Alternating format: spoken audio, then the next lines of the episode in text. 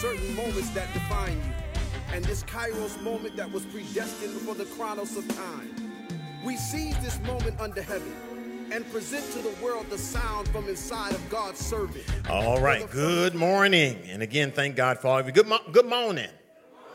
All right. Again, we're excited to be back in the house of the Lord yet one more time. And to God be the glory, the honor, and the praise for all that He has done. If you don't mind giving God a quick shout out for His grace, mercy, truth, and peace. Amen. We are so, so excited to be back in the house of the Lord. I say that and I say that with all sincerity and humility because somebody that was here a week ago, somebody that got up a day ago, is not in this life anymore. So we have to learn how to not only count our blessings, but celebrate them just as well. And so every now and then, you know, when you get a chance, even in the grocery store, shout hallelujah. You know, because I mean, some people can't even afford the stuff that you buy. So as they running it, instead of complaining, shout hallelujah that God gave you the money to get it. I know gas is high, but thank God you got the money to pay for the gas. Now, let me just make sure you get this now. I keep saying this often. It is always about perspective. Philippians 4:19 says, "But my God shall supply all your need." It's not like God didn't know gas was going to be $5. That's why God got money in your pocket so you can pay for it.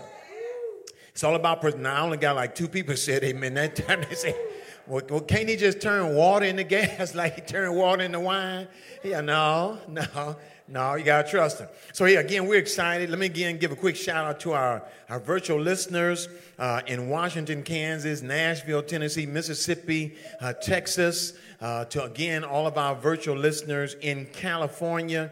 Got some members out there, North and South Carolina, got some high school classmates that watch us consistently. Got a brother down in Florida, Indiana, Ohio. Got some members in uh, Ohio. And then we got virtual members uh, in Portage, uh, in Battle Creek. Got friends, uh, again, that continue to watch us in Ypsilanti, Ann Arbor, F- Pontiac, Flint. Got some members in Midland, uh, some in Bay City. And as always, we are elated to have in person members here for Life Development this morning. This is our life development hour, and we call it life development as opposed to Christian education. The two really mean the same thing, but what we do here during this hour is everything we do is designed to help our life become more developed so that we can look and emulate Jesus Christ our Lord. All right, so we call it life development hour. For those of you that might be new and you hear me say that periodically, I want you to understand life development is us just developing our lives to emulate the walk and the example of Jesus Christ. All right. So again, we're excited to all of, of you. Again, welcome. A couple quick things to be aware of, real quickly. Um, as we start on today, uh, number one, uh, this upcoming week, the Saginaw Valley District Congress of Christian Education will be in session. Uh, I want to urge you, if you could, please, ma'am and sir, Uh, the classes are virtual, which means they're on Zoom, which means that you have to uh, literally uh, pick up the information in the foyer. You can see it on the screen now. If you want to write it down, there is a number there for the dean, Dr. Ava Lewis. Uh, you can see the classes there. All right? We want to encourage every member to get involved, get engaged, be a part of the classes. We want some representation uh, because we are part of the Saginaw Valley District. So let's do our part. Uh, even if you can do it just one night, one day, one session, your, your uh, presence matters. I can't echo that enough um, as we think about this week. Coming up this week uh, on Wednesday and on Friday, we will take time to celebrate the lives of two of our members on Wednesday uh, Sister Courtney Kernan. Uh, again, Sister Courtney Kernan, we will celebrate uh, her life. I think the funeral is 11 o'clock. Uh, it's going to be right here. And again, all hands on deck. Uh, obviously, we're going to be doing a repast afterwards. And any of you that can serve, we want you to come prepared to serve. Then on Friday, we will celebrate the life of Brother Brian Thomas, uh, again, who went from labor to reward on last week. Um, and so, again, we want you to know that funeral, I believe, is going to be at 11 o'clock here. Um, and let me again just thank all of you. You have certainly given five star hospitality, comfort, and care to those families. I can't thank you enough. Uh, it is just the way we roll as believers. We know that as we bless others, God bless us, but it's our calling. Uh, it's our call. We're not looking for a reward. We're doing what we do because that's what the household of faith does. All right. So, again, thanks to all of you for your cars, your monetary gifts, your prayers. Uh, thank you for all of you that have brought your items here so that there again we could uh, send it to them and they are aware. Next Sunday, we take the time to celebrate fathers. And we are excited. I'm going to say, yeah, myself. Yeah, yeah, yeah. All right. We're going to celebrate fathers uh, next week. Um, and, and, again, we thank uh, God for the role of being a father. Um, and for those that are men, we celebrate you as well. Um, so on next week, we'll celebrate fathers, but it's also the day we start Vibe Sunday. Sunday of next week, start at 9:30 at this very hour.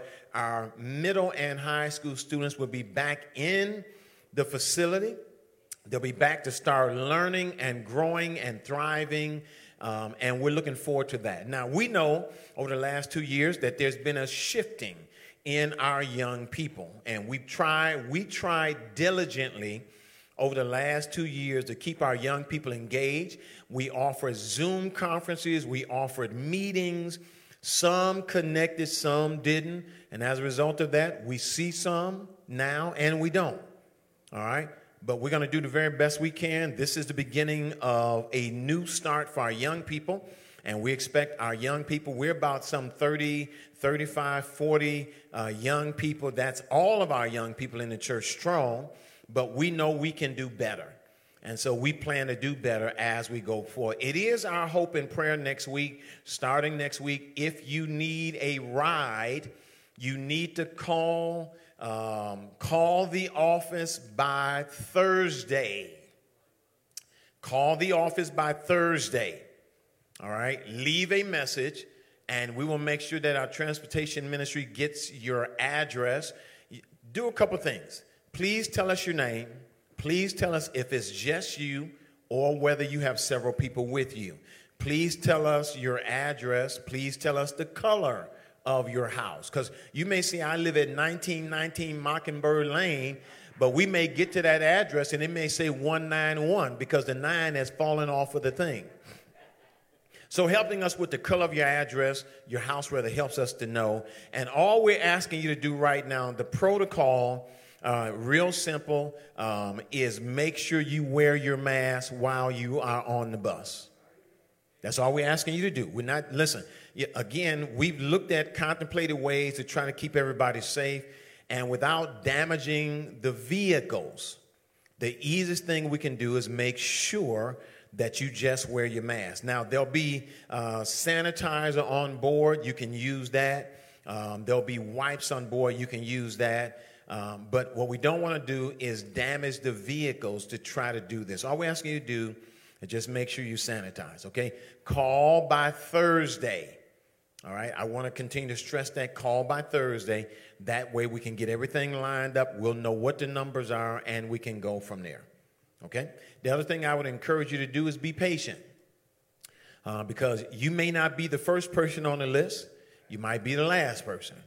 And uh, I, I, can just say this, uh, Sis Redeemer, where I came from, the church I used to go to, we had a member of our church that demanded she is picked up first and dropped off last um, because she wanted to be picked up first so she can ride. She wanted to see where everybody stayed at, who was going to be picked up, and then she wanted to be dropped off last. All right, and so you know we're not going to accept those type of requests at this time. Just want you to know that uh, you know we're going to trust our driver that uh, they will handle that business. Okay. Um, during the month of June, the last Sunday of this month, uh, we will celebrate uh, the pastor and first lady anniversary. Amen. And we celebrate four years of service at New Life and a total of 24 in the pastoral ranks. And so, again, we thank God for the privilege. Good friend, brother, and world renowned preacher par excellence in the person of Dr. Nathan Johnson uh, from Detroit will be our guest preacher. I'm excited to have him come. He's a good friend, good brother, love him dearly. I'm looking forward to having him come and share with us on that day. All right, so keep that in mind. Hey, I just want to give you this hot off the press. Well, it's not hot off the press, but it's almost close to hot off the press. Our t shirts are ordered, and we are looking. This is for July the 17th. July 17th, Church in the Park. Uh, here is the t shirt. Uh, and right now, I will say this, although we are going to do this, uh, we've got shirts uh, small, medium, large, extra large, 2X, 3X, and we will order some 4X shirts. All right, I just want you to know that. Those may be slightly more. Uh, I don't know. Uh, right now, I think we've gotten a, a very good deal. Every shirt is $13. Okay, it, it is $13. It is a Gildan, which is a very good shirt. It's 100% cotton. Uh, so we want you to know that. And if you want to today, you can sign up and pay so that you are good to go. You know, we don't have a layaway plan. Uh, we don't have a pay as you go. Uh, we're not like Rent-A-Center where you put $2 down a week. All right, we really do want you to take care the bill expeditiously. All right, there again, uh, we're looking forward to that. Uh, I want to just start uh, reminding you it's called Church in the Park, but it is an evangelistic attempt. Want to make sure you get that right off the bat. The reason why we're doing it in the park is it is an evangelistic attempt. I need you to invite your friends, your loved ones, those that are not saved, so that we can get some people saved that day. All right, I've done these services before, uh, and they can be very successful when we do them and you do your job. It's not just for us. And quite frankly, let me just make sure you get this, but don't take this personal. We ain't really looking for nobody from no other church to come. Some people probably will, but we really want you to invite some of your unsaved family, friends, and loved ones. Tell them come just as they are. Uh, we're talking about the middle of July, so it's probably going to be warm. Uh, we expect that, again, we'll be dressed down. Now, there's some of y'all that's very traditional in nature, and you'll still show up in your three piece suit. And to that, I say hallelujah and make sure you have a fan because uh, it's going to be hot. All right, so we're looking forward to that. We're going to be serving some food, uh, some hot dogs, and stuff like that. So we'll need some help with that. And I think there'll be some entertainment afterwards. Uh, so again, we want you to be aware of that just as well. In the month of July, uh, we've got, uh, again, two uh, things to keep in mind. Uh, number one, we have our family meeting, and I'll give you the date on that as we approach July. our, our this is what we call the mid uh, midpoint of the year where we share with you our stewardship. What have we done for the last six months? What are we trying to get done? And what are we going to do for the next six months? Okay. You always know we do it twice a year, one in July and one in one in December. And we want you to be aware of that. Uh, that's number one. Uh, number two, the fifth Sunday in July, uh, Deacon Chris Tatum will give his first sermon. We are excited about that. Uh, again, another momentous event in the life of New Life. We're excited. Uh, there's some friends and loved ones uh, that's going to travel here uh, all the way from Nashville, Tennessee. So uh, we will be trying to accommodate them when they come. So again, we're looking forward to that. Just. It's going to be a great day. Going to be a great day. We're going to be in the house. If don't nobody else come, we're going to be in the house because he is our very own, and we want to make sure we lend our support to him. All right. In the month of August, again, just trying to give you some forecasts so you know. In the month of August, August the 13th, uh, we're going to have Mr. Maurice Ashley, uh, who is the first African American grand chess master in the country. Handsome guy, you can see from the picture right there, handsome guy. Uh, he's been playing chess since he was about eight, nine years old, and he has moved up the ranks to be uh, one of the premier chess players in the country and the first uh, recognized African American. I'm really excited to have something like this going on in Mission in the City, in the park. It's historical, it's epic. I need you here, if nothing else, to do a photo op again to get one of his books. He's written a couple books. And we want to really make sure that he knows that we appreciate him coming to Saginaw, Michigan. So we're going to do the very best that we can to make sure that we're doing now. Because of that, we're going to be doing some cosmetic stuff. I want you to know that in advance.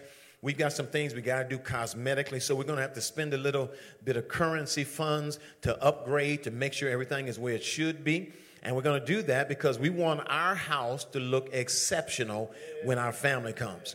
All right, so we're talking about right now, again, we've got some paint work that needs to be done outside on the building. We need to get that done. Uh, we have we have, have not necessarily asked you what color you wanted, but we're going to try to make sure the color. Now, don't suggest yellow. Don't suggest plaid. Uh, those colors are out of order. Uh, if you want a lime green, that might pass the test. I don't know. Uh, but we are going to try to add a color, maybe even lighten up the color we have on this side of the building. We want to try to get that done.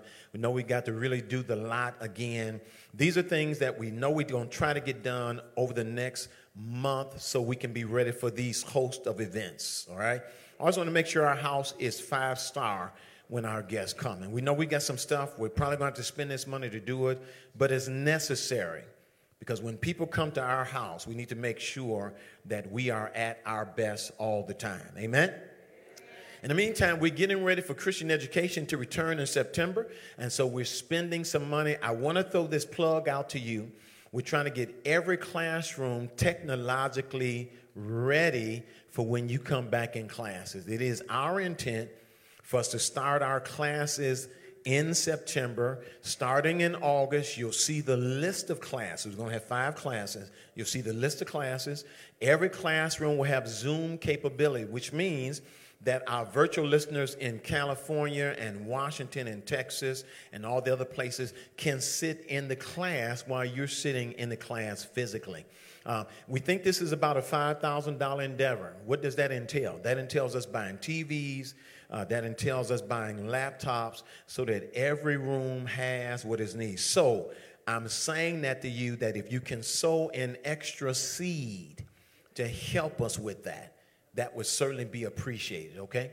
Uh, again, um, if you can sow an extra seed, $5, $10, or, you know, in Brother Simmons' case, he might sow a 1000 and we just want everybody to match that if you get a chance. Just match it, and I think you're to be good to go. Now he don't want to sow a thousand by himself, so he, he may not sow a thousand because he want everybody else to be blessed, just like he gonna be blessed. All right. So again, we want you to know about that as we go forward. It's critical that you do that. On a security tip again, we are continuing to revamp our security, as we said. Uh, there's been enough shootings for us to keep saying to you, if you see something out of the ordinary, somebody hanging around, somebody in the parking lot, somebody begging, say something to us. All right? I want to make sure we keep saying that. What happens is we have a shooting, and then once we get over the shock of it, we go back to business as usual, and that's what people are waiting for. We will keep, we will be vigilant. We'll keep watching because there again, it can happen any place. Remember, the devil doesn't give you notice he's going to attack you. He just attacks. All right. The other thing I'll tell you about again, we are mask option, which means you can wear a mask and not. That's your choice. Uh, but we're going to do everything we can to ensure there's always mask, sanitizer, wipes in the building. Uh, again, uh, if you want, if you don't have any, please ask. We'll give you some masks. Um, but we want to make sure you understand that when you come in, okay? That's kind of our protocol uh, as we go forward on today, all right? All right, so again, I'm flanked by two of the world's foremost theologians uh, in the world in the person of Deacon James R. York and Deacon Chris Tatum. And again, we're excited again to have them with us on today. Again, the series that we are in uh, is entitled the Walking by Faith series, uh, being stretched by God to strengthen our faith. I tell you, uh, in this life, uh, brothers and sisters, if your faith is not being strengthened or stretched, then that might be a disconnect between you and God. All right? If you live any length of time, I promise you that God, because of the purpose and plan He has for you, is going to stretch your faith. If you're trying to keep up with us, page number 24, if you got the outline, if you don't have one, drop down and give me 20 push ups because you should have one by now. Uh, again, we're talking about the characteristics of the stretch zone. And understand that when God is stretching you, He stretches you for a purpose. God is not stretching you because He has nothing to do. God is stretching you because, number one, and you'll see this later in the outline, God is stretching you because He has purpose for you. God is stretching you because where you are now will not help you accomplish what God has for you around the corner. Come here, David, for a second. Before David could fight Goliath, he had to be trained by fighting a lion and a bear. All right. And notice David said they say, Look, I didn't fight a lion and a bear. So David was more than ready to fight somebody that was nearly twice his size and three times his strength. Could it be where you are now and where God wants you to be, your faith level is not where it should be? The answer is yes. I say yes for you. Could it be that God has you under his spiritual microscope and he is dissecting you to find out your areas of flaws and now he is testing you, putting you in the fire, and turning the heat up so that you can again mature and grow for the next dimension of where God is taking our ministry. Now, this is what I see about this ministry. Uh, I see this ministry uh, exploding. I see this ministry growing. I see bigger places to worship. I see souls being changed. Uh, I see lives being transformed. I see people developing an, an, an evangelistic spirit. I see classes uh, just exploding in terms of their numbers. I see our giving excelling. I see people giving glory to God because that's where God is taking us. Now, I can say amen in that all day, but if you don't co sign that, and let me just kind of throw this in there. When you co sign it, you're telling God, okay, God, I'm not where I should be. Use me so that I can help Reverend Tatum do every. Listen, every one of you were sent here as a person or a gift so that God can use you to help us accomplish the vision of this church. All right? The vision, Sister Trust, is always bigger than us. If you can accomplish the vision, God didn't give it to you. All right, let me say it again because I got two amens. Uh, thanks, sis, sis, sis Pat Bell over there. Uh, you know, if if you can accomplish the vision on your own, God didn't give it to you. When God gives you a vision, it is something you cannot do on your own. It can only be done by the supernatural power of God. Now, there are natural visions, okay? Those are visions that you make up. But a supernatural vision is when God gives you something you can't accomplish with all the money in the world. It has to be done by the power of God. All right. So there are some characteristics of the, of the stretch zone. All right. Some characteristics of stretch zone that we need to understand. And I want to just kind of lift some of this with you. Uh, 1 Peter 4 and 12. This is what it says. It said, Beloved, and beloved means you. Uh, do not think it's strange concerning the fiery trial. Underline that because that's the type of life that we live. All right, see that? The fiery trial, what is it supposed to do? Which is to try you. You get this, says Veda Weston? The purpose of the fiery trial is to try you. Notice he didn't say an easy trial, he didn't say a cool trial, he said a fiery trial. Fiery means it's hot. Fiery means it's on and popping. Fiery means it's going to be chaotic. Fiery means it's going to be crazy. All of the above But what is the purpose of it? It is to try you. And Peter is saying to us, look, don't think this is something strange. Hint, hint, all right? He's saying don't think it's something strange, like, like, it's, like this is something crazy. No. Job gave us a warning in Job, I think, chapter 14 and verse 1, where Job said, that man who is born of a woman, his days are few, says Mitchell, but they are full of trouble. So trouble know your address, Brother Brooks. Trouble know where you stay. Trouble know your text message. You know, trouble, trouble not your text message, know your text number and all that stuff. Tr- trouble knows everything about you. All right?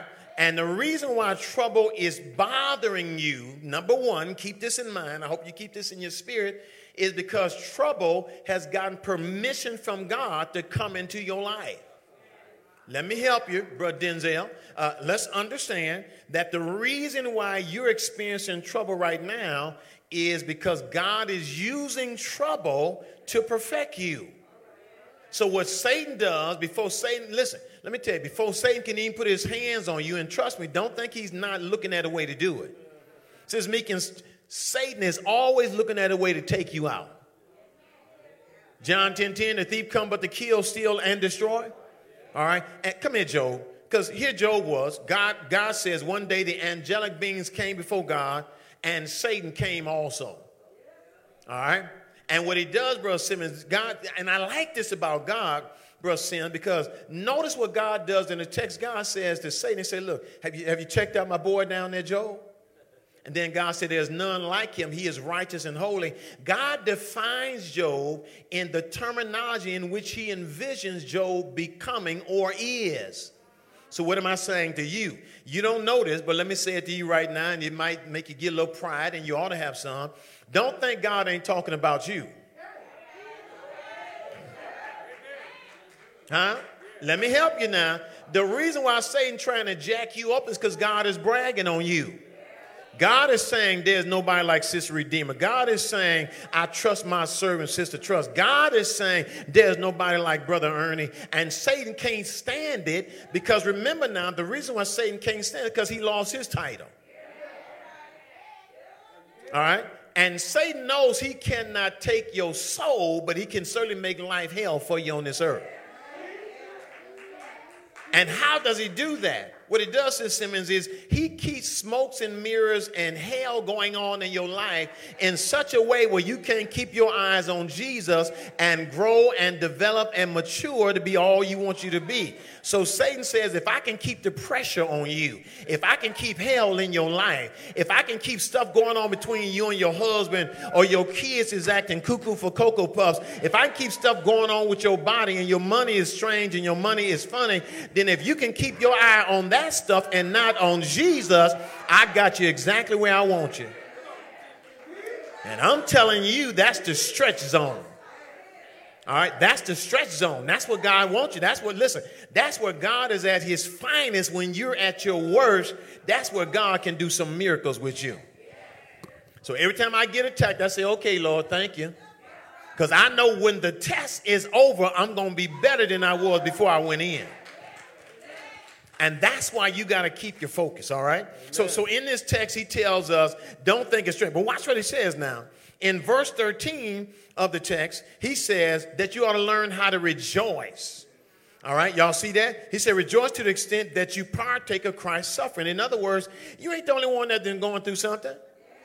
When you roll up in here trying to have a pity party, and when, you know, I get it, I understand, but you ain't no person that's been through something. If you, if you really want to know the truth, if you could read all of our minds, you'd be praising God that you think you bad. Huh? You think you bad. Do you realize some people barely it to church? They, they this close from losing their mind, and yet they made it to the house of the Lord one more time, and they know what they got to go back home to, and you complaining? So it's about perspective. So when I look at this text, he reminds us, he says, rejoice to the extent that you partake of Christ's suffering, that when his glory is revealed, you may be also glad with exceeding joy. But then it goes a step uh, uh, further in 14 and says they say, look, if you are reproached, if you're attacked, if you're confronted for the name of Christ, look at this now. Blessed are you. You see that? If you listen, if somebody put you down or somebody criticized, he said, Blessed are you. See that? He goes a step further. He said, On their part, he is blasphemed, but on your part, he's glorified. Now, let me try to give you some twisted psychology, if you will. Uh, the Church of Jesus Christ of Latter day Saints, you see them all the time in our community. They're these guys that wear these white shirts, black ties, black pants, and they always got a backpack on. And sometimes they riding a bike. And they come into our communities and they knock on the doors of people like you. And when you start speaking in tongues to them,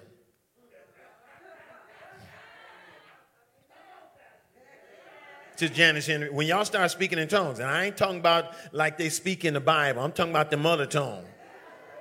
Y'all know what I'm talking about. Get this. Yeah, uh-huh, yeah, yeah, yeah, yeah, yeah. Yeah, there's still some ghettoism in some of us. All right? They think that they're being persecuted for the cause of that which they believe in. Okay? So every time you cuss them, every time you point your finger, every time you give them the bird, every time you do whatever you do, they think they're being persecuted for what they believe in.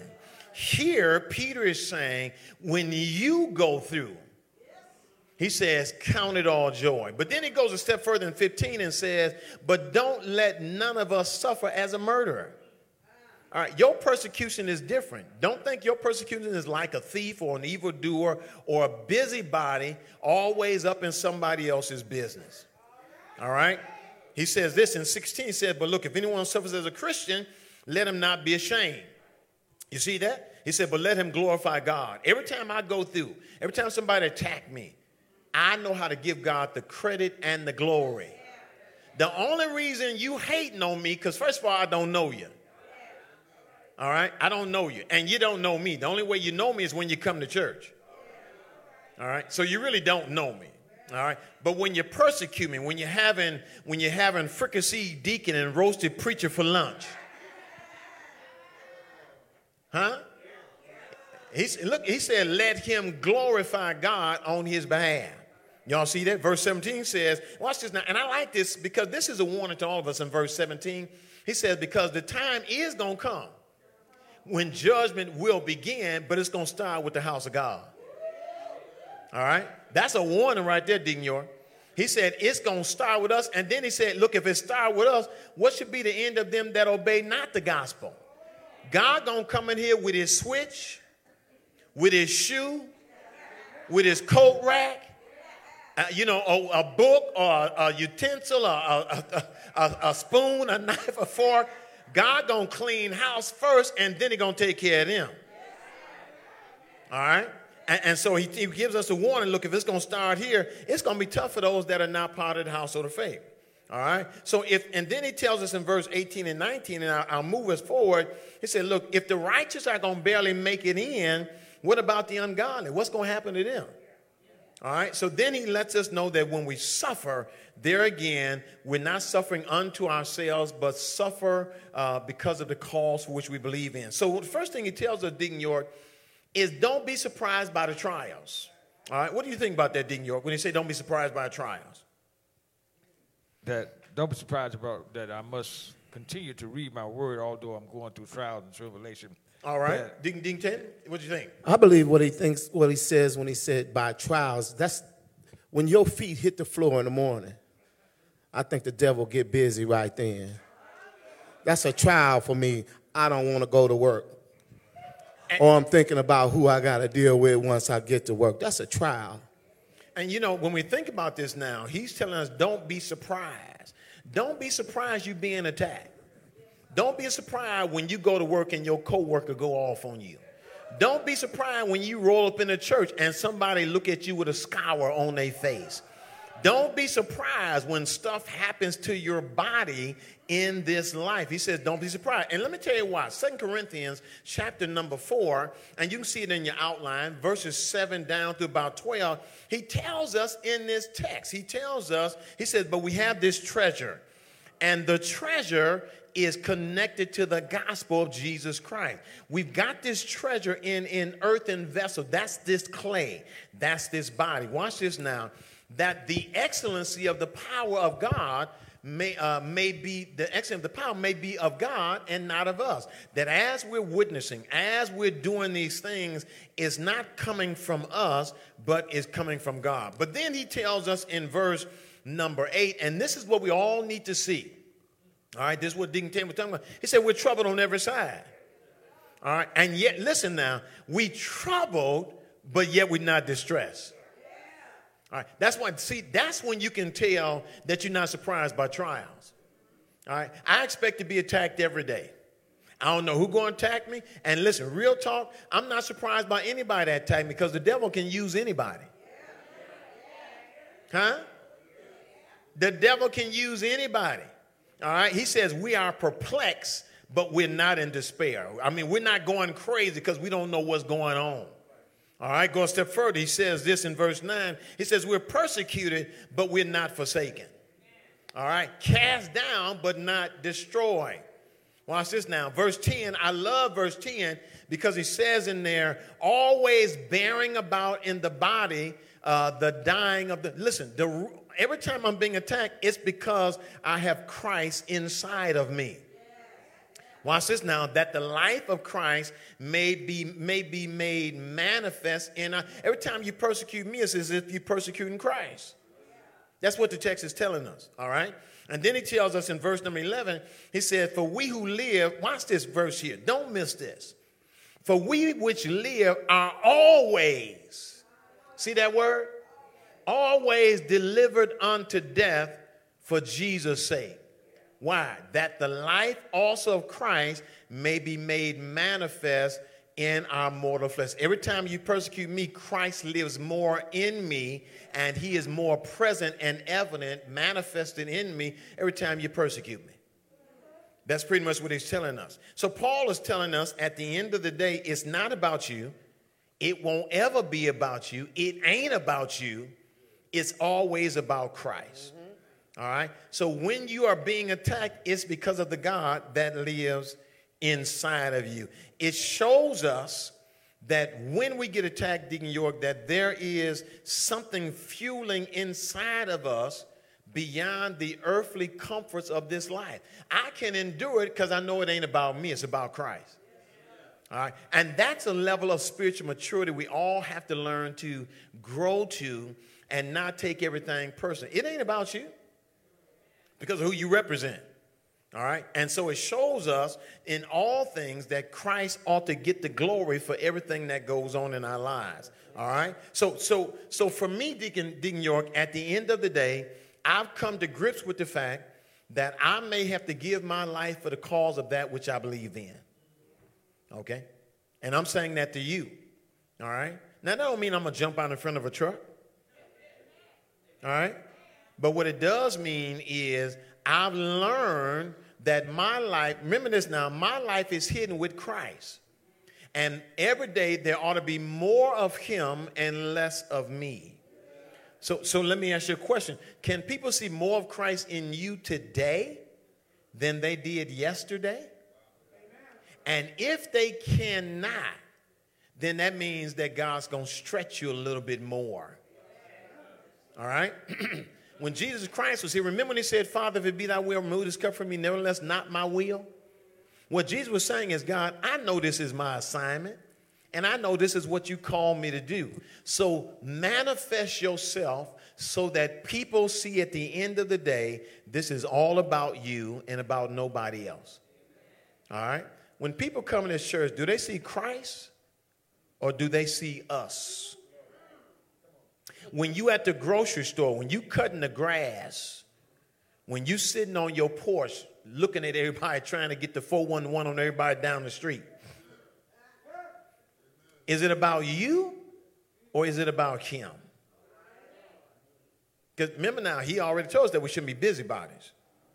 All right? So for us, there again, don't be surprised by trials. Uh, listen, another reason why we're in a stretch zone, if you could, page 25, 26, another reason why we're in a stretch zone, obviously, uh, another reason why we're in there is because we're going to endure some suffering. And he says this, Deacon York, Deacon Tim, read this for me uh, on, on page, top page 26. Watch this now.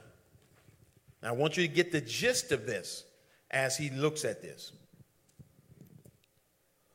For this light, momentarily affliction is preparing for us an eternal weight of, of glory beyond all comparison. As we look not to the things that are seen, but to the things that are unseen. For the things that are seen are transient, but the things that are unseen are eternal.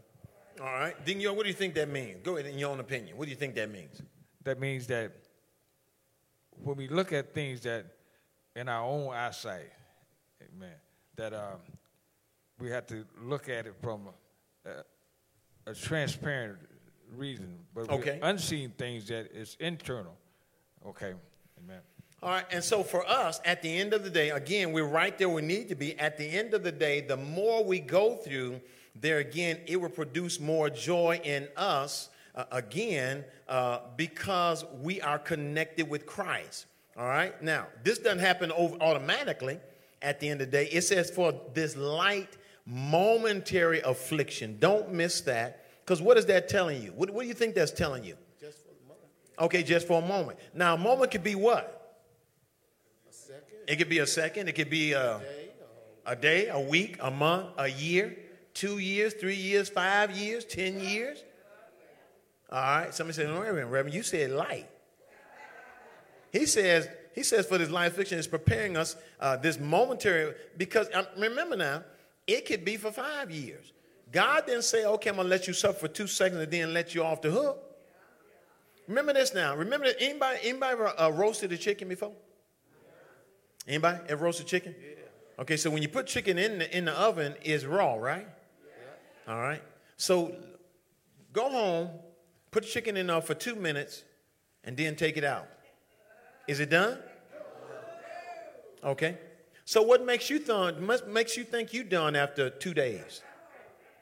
What makes you think you done after a week? See, God, listen, the thing you got to keep in mind is God has an objective. He knows where He wants to get you. And in order to get you there, He permissibly allows you to endure so you can get where He wants you to stretch you, where He wants you to be stretched.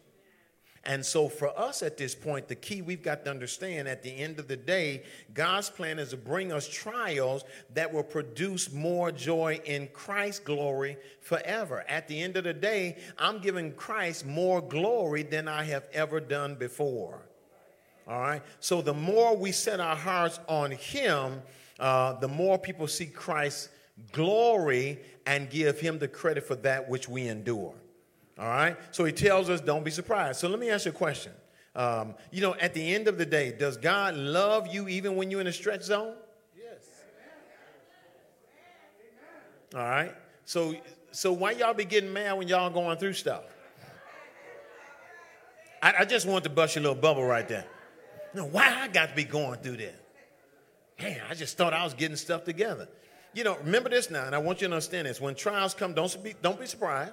But, but at the end of the day, remember this God brings you trials because He loves you, and since trials will bring you the greatest joy of beholding and displaying Christ's glory. God knows the only way you're going to get where He wants you is sometimes you're going to have to go through. All right? Listen, can I use just an analogy? Uh, understand this, and, and bro, trust, if you're right in the area, just stop up for a second. You know, one of the things that we have to understand um, is in order for me, and I'm just going back to track 101, all right? And track 101, when I'm running against myself, I would never be the athlete I became. I had to be pitted against somebody that could run faster than me. Okay? As an athlete, you'll never be your optimum until you are challenged. And when I ran against some people and they blew me out, I'm like, well, I guess that blew my bubble. I wasn't as fast as I thought I was. Like, man, he got out them blocks so fast. And, you know, and so what did that do? That made me say, okay, now that ain't going to happen no more. So what do I need to do? And luckily, I had a coach that said, here is a regimen. Here's a plan if you follow this plan, I promise you on the day of performance, you'll be much better. So what is God telling you? If you follow, if you pass the test, the next time you face that devil, he will not make you give in. He will not make you quit. You won't be so quick to throw in the towel. You'll be able to stand and say, man, I, I the last time I went through this, man, I just about get, anybody ever been there? Anybody that has grown. That can look back at stuff that you went through a couple years ago, man, I can't believe I almost gave up then. Especially where I am right now.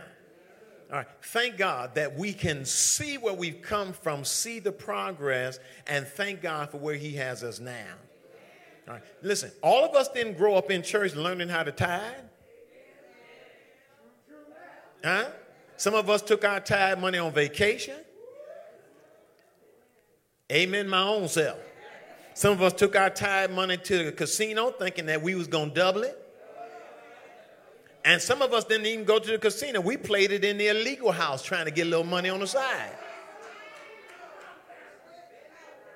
Huh? We thought we needed our nails did and our hair done, so we spent our tithe money on that. We want to go to that concert with Bootsy Collins and the Funkadelics. They had a sale at Macy's. And so at the end of the day, we took our money and did some until God started making your pocket like a black hole all of a sudden the car wasn't starting and all that other stuff. And he's, okay, I need to get back to the basics. I need to get back to serving God. All right, I stopped trying to justify whether I should give from the net or the gross. I stopped trying to justify, you know, should I give God some of my birthday money? Should I give God some of my income tax? No, I give God from everything because everything comes from God. So don't you think you ought to bless God for everything? Now, I know some of y'all, y'all struggling with that right now. Reverend, that mean when I get my birthday money, that I be having tied onto my shirt and stuff? You know, where I put it on, yeah, because you know, some of us, we still do that stuff right now, right? You know, like we want people to know, hey, it's my birthday. You got all them ones and fives attached to a pen like you want to give some money to you. No, tied from what you got.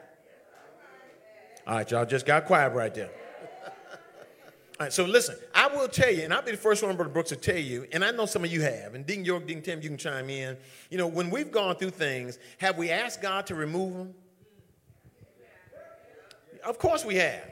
God, I'm just, I just can't take them. Oh God, I wish you would just get rid of this. Now, I'm gonna tell you, human, humanistically, we all have done it, and if you haven't done it, let me say you, there's nothing wrong with that. And sometimes God will remove them, and sometimes He won't remove them. Come here, Paul. Ding York, remember Paul? Paul said that because the Lord had let him see some supernatural things in the third heaven, that God gave him a thorn in his side. And he said, Look, I went to God and said, God, look, I, I, can't. Now, we don't know if the thorn was literally a thorn, it was something that plagued his body. That's what we know. And he went to God not just once, not just twice, but he went to God three times. And what did God say? God said, My grace is sufficient. Is sufficient. Okay? And so, what I'm saying to us, there again, we have to learn, despite what we go through, that God has a purpose. All right? We don't always understand, Deacon York. Deacon we don't always understand, but we know that God is achieving something. All right. Any thoughts on that? It's like a test to me. Like you're in school and and you struggle through this test, studying for this test, and and you finally get to take this test, and you haven't studied like you're supposed to, and you think you're gonna flunk this test, but when you pass this test, you are so relieved that you that you passed the test. That's the feeling you get when you study God's word. When you study God's word, and some you meet this confrontation, this devil jumps in front of you, something that you can deal with. You reach back into the word and then you deal with that situation. I say that to say this God tells you to be a good steward over what He's given you. And, and some folks will come up to you and they, they know you may work and you may have some money and, and they'll say, well, can I, let me borrow this and let me borrow that. And, and I think about God's word and, and right quick I ask them, do you tithe? Because if you tithe, God said He will supply what? All your needs. So if you tithe and do what He say, why you don't have no money? If you're not tithing, I understand why you don't have no money. So being a good steward, I'm not giving you mine. Hey, Ding York, you heard that, right? Amen. All right, go God. ahead, Ding York. Yeah, yeah. I, I can remember on my job that, wow, things were so haywire that I wanted to get out of there.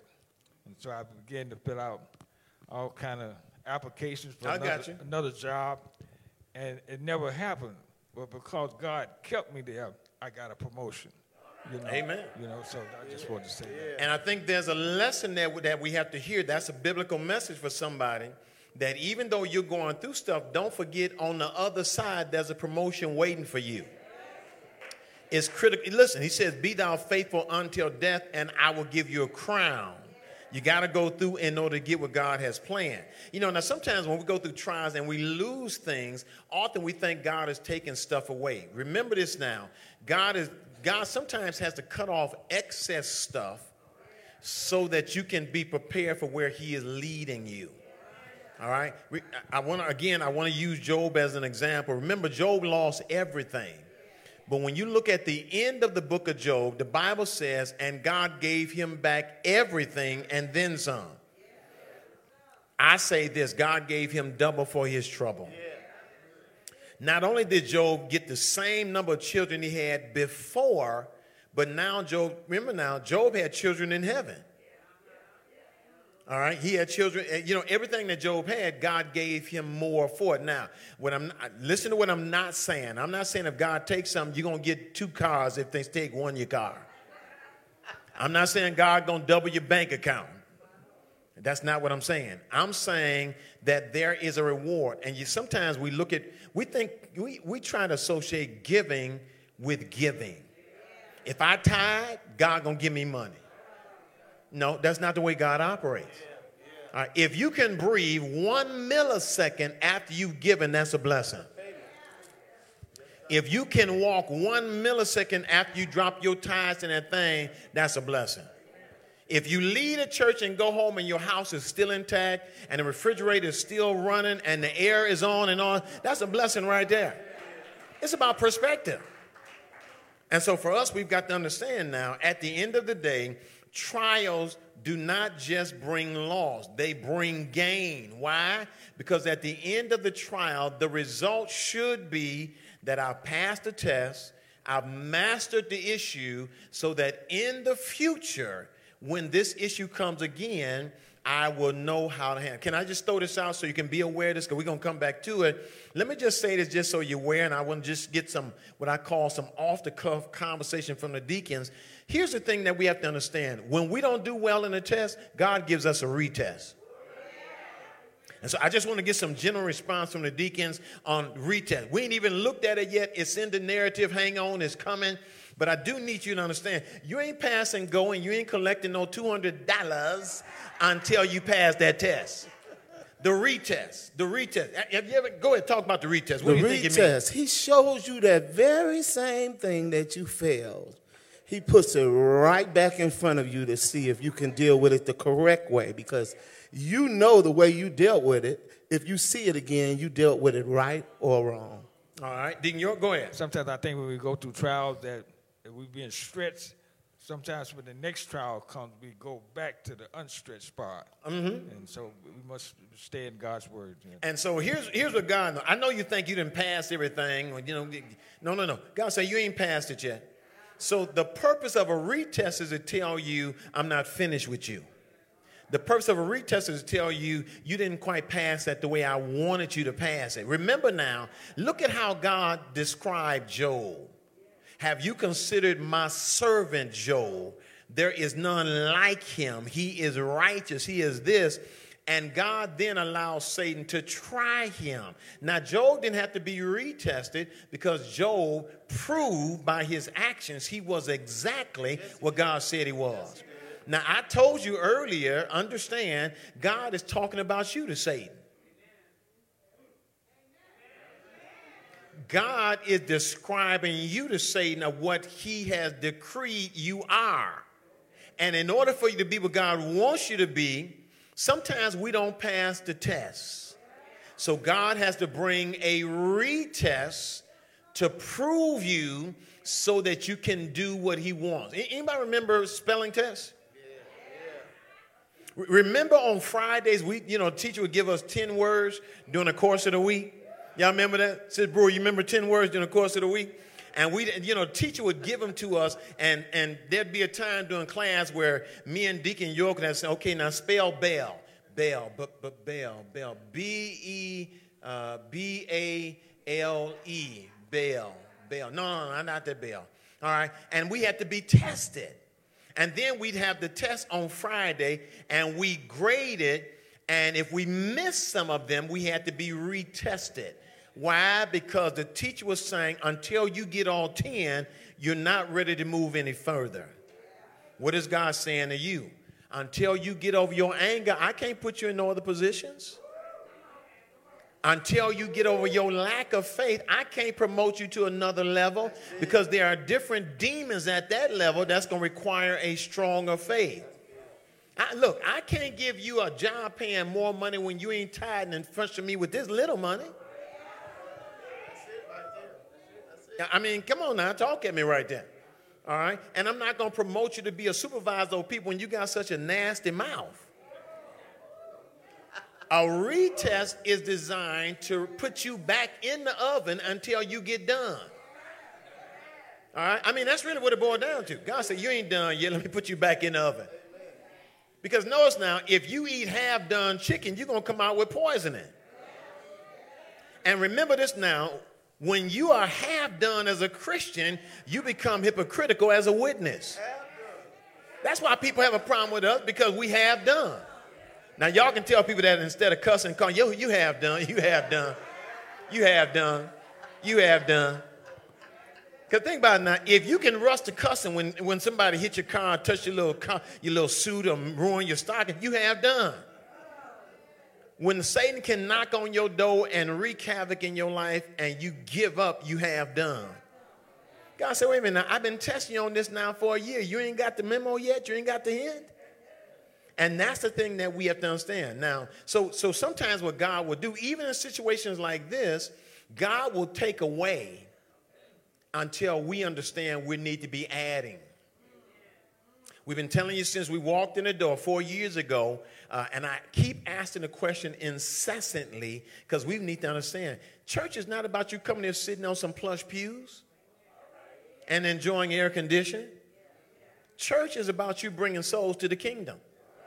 And I'm just gonna talk. I'm gonna talk. I'm gonna talk over here to this person because some of y'all gonna get mad in a second. And, and you know, some folks ain't brought nobody to church yet. I mean, ain't ain't won no souls, ain't interested in getting nobody saved.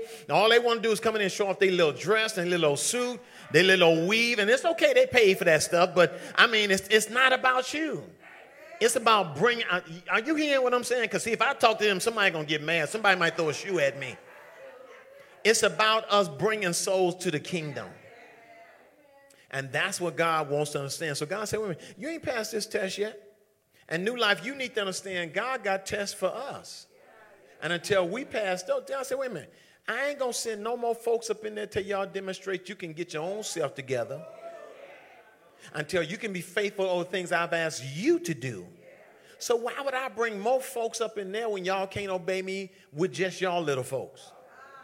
I mean, that's the language that God is talking. So for us, we're being stretched. All right, July 17th. Everybody should be praying. Everybody should have that day marked. And let me go a step further. It shouldn't just be July 17th, it should be next Sunday. It should be Wednesday. It should be Friday where we're praying that souls are. The Bible says in Acts chapter 2, verse 47, and the Lord added daily those things which were, y'all, y'all ain't hearing me. Bert Trust, come here for a second. And so it says, and the Lord added daily such as was, was needed in the kingdom. Folks ought to get saved every day. And since folks ought to get saved every day, what you doing every day to get folks saved? Stop looking at Brother Trust and look at me. See how y'all done took y'all mind off the stuff that's going on? All right. And so at the end of the day, I see that some folks out there cold. That's why I was telling them to come turn the heat down. I see some folks' feet, uh, uh, teeth chattering out there. And so I just want to make sure you turn the heat down. Hey, praise the Lord, we got, we got air conditioning. All right. Deacon York, uh, Deacon York, Deacon Tatum, concluding thoughts. Go ahead, talk at me. Pastor, you always been said that God didn't say that you wouldn't go through something. Yes, sir. But he did say he would bring you out. Amen. Yes, sir. Yes, sir. I had to hurry up and find out what God wanted from me, how He wanted me to react to situations, because every single day I go through a situation and I know it's a test. But as long as I got a test before me, I know God is right there with me. And, and let me just say this, and, and, and you can help me, Deacon Roscoe, James chapter 1, verse 2 through 4. But while he's trying to get there, let me tell you this here. Don't ask God to rush you through. Because when he rushes you through, you won't be done all the way inside and Say out. That. Say that. All right? Anybody ever tried to microwave something and it was hot on the outside but still froze on the inside? Don't ever rush God to get done with you because I promise on, you, on. you will never be everything God wants you to be. If God is stretching you, let him stretch you as much as he wants, as long as he wants. Because at the end of the day, he says that, let, let me help you. Watch this text here. My brethren, count it all joy when you fall into divers. The word divers mean uh, many. It means all types of temptations. Watch this. Knowing this, that the testing of your faith. You see this? The testing of your faith, work of patience. Watch this now. He goes a step further and says this. He says in verse 4 But let patience have her perfect way or work that you may be perfect Yeah, yeah. and entire and wanting. not- God said, When I finish with you, He said, You'll never have to worry about not trusting, not doing these things again because you are fully equipped to handle what happens in your life. Here's my argument, Brother Sewell. I could be wrong, but I think there's a lot of half done Christians in the church. And let me push it, and y'all get mad and throw your shoe if you want. I'm going to keep them shoes and take them down to the RCO and give them some folks that need them. It's a lot of half done folks in new life. Huh? Now, you ain't got to say amen, but it is demonstrated every Sunday. When we roll up in here, don't bring nobody, don't tithe, don't study, don't pray. It's a bunch of half done folks in the church. And it's not just New Life, it's every church. That's why the church is struggling right now. Do you realize how much power we actually have? Huh? And most people don't realize it because they've never been to that level where they've seen power like that occur. Listen, Peter was so so anointed with power that he was walking down the street and his shadow would heal people. You got that same type of power, but you'll never know until God stretch you to get there. All right? And you know it ain't there yet, Deacon York, because they say, well, you know, call a pastor, he'll pray for you. No, you pray for me. You ought to have some faith. And Jesus said this if you have faith like as, which he's comparing your faith to him. He said, look, if you got faith at least the size of a period, you can move some mountains. And so, what I'm looking for is some mountain movers. And that's what God's going to do in this life. All right? All right, hey, we got to quit right now. Again, thank God for this lesson on today. It is helping, encouraging, inspiring, uplifting. It is convicting us, making some of us mad. And if you're mad, give glory to God because God said, Look, I was going to get in your Kool Aid today anyway. But remember now, the vision of this church is love, grow, and serve. And what we're doing is if you love God, you'll take this as God saying, Look, I love you, but I got to step on your toes. As I step on your toes, I expect you to grow. And as you grow, the outcome ought to be that you all want to serve me. All right? All right, hey, take a brief break, if you will. Those of you that are watching us, making your way here, finish up that toast and coffee and make your way to church. Uh, we're going to take a brief break as we get ready for service. It is our prayer that God has blessed you. We'll be back in about 27 minutes and some change. Again, thank you, Deacon Tatum and Deacon York, to our deacon staff. Again, to our production crew, to all of you, thank God for you. That is our prayer. We'll see you in about 28 minutes.